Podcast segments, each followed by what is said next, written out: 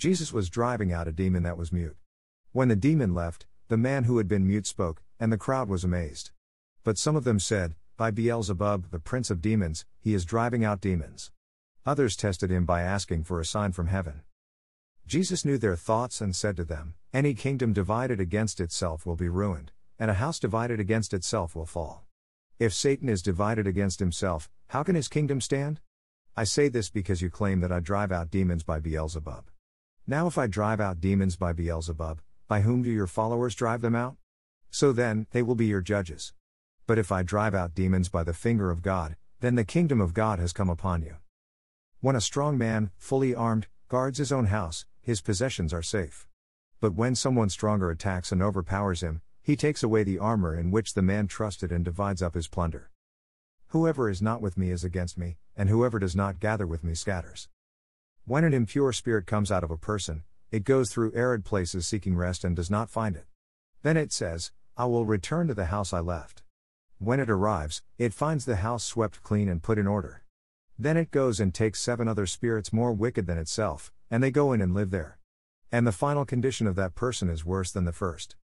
As Jesus was saying these things, a woman in the crowd called out, Blessed is the mother who gave you birth and nursed you.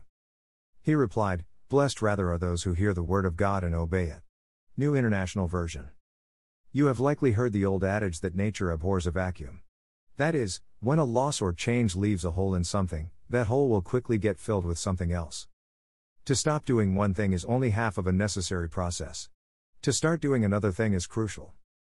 In our gospel lesson for today, Jesus tells a story about a demon possessed man. He was delivered of his oppression. However, a problem arose because the man had no replacement for the demon. He simply did nothing after the demonic expulsion.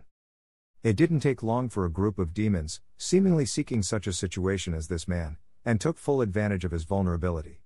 In the end, the man was worse off than before, all because of the vacuum created without the hole being filled. We are meant to hear God's word and obey. Both are necessary to the process of deliverance, growth, and spiritual development. Whenever the process is only half baked, we have double minded people, divided in their loyalties between God and money slash power or something else. Getting rid of judgmental spirits is important, but it's only half the process. The other half is to intentionally make space for genuine inquiry, listening, and dialogue. Without the focus on helping one another through mutual discussion, a group of folks will inevitably degenerate into discouragement, even despair, as the demons of judgmentalism come back in full force. Kicking hate to the curb only truly works if it is replaced with a spirit of love, concern, and compassion for one's fellow human.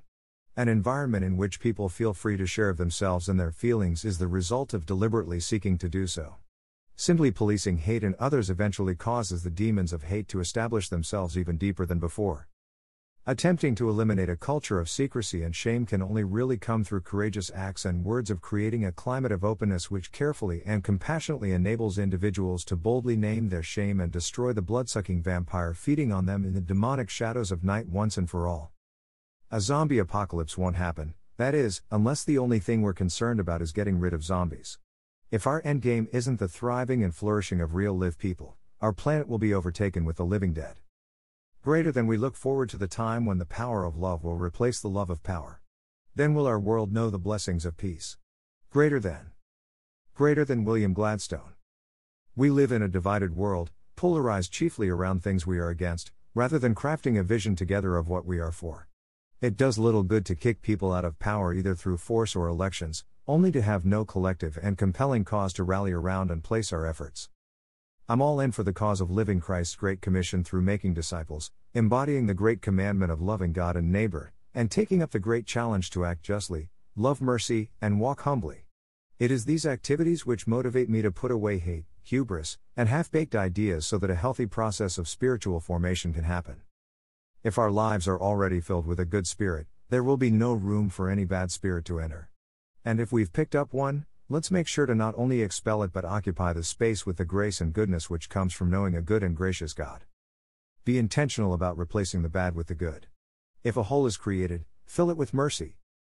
O oh God, the source of all health, fill my heart with faith in your love, that with calm expectancy I may make room for your power to possess me, and gracefully accept your healing, through Jesus Christ our Lord. Amen. Above engraving of Jesus healing a demon possessed man, by an Italian artist, 1591.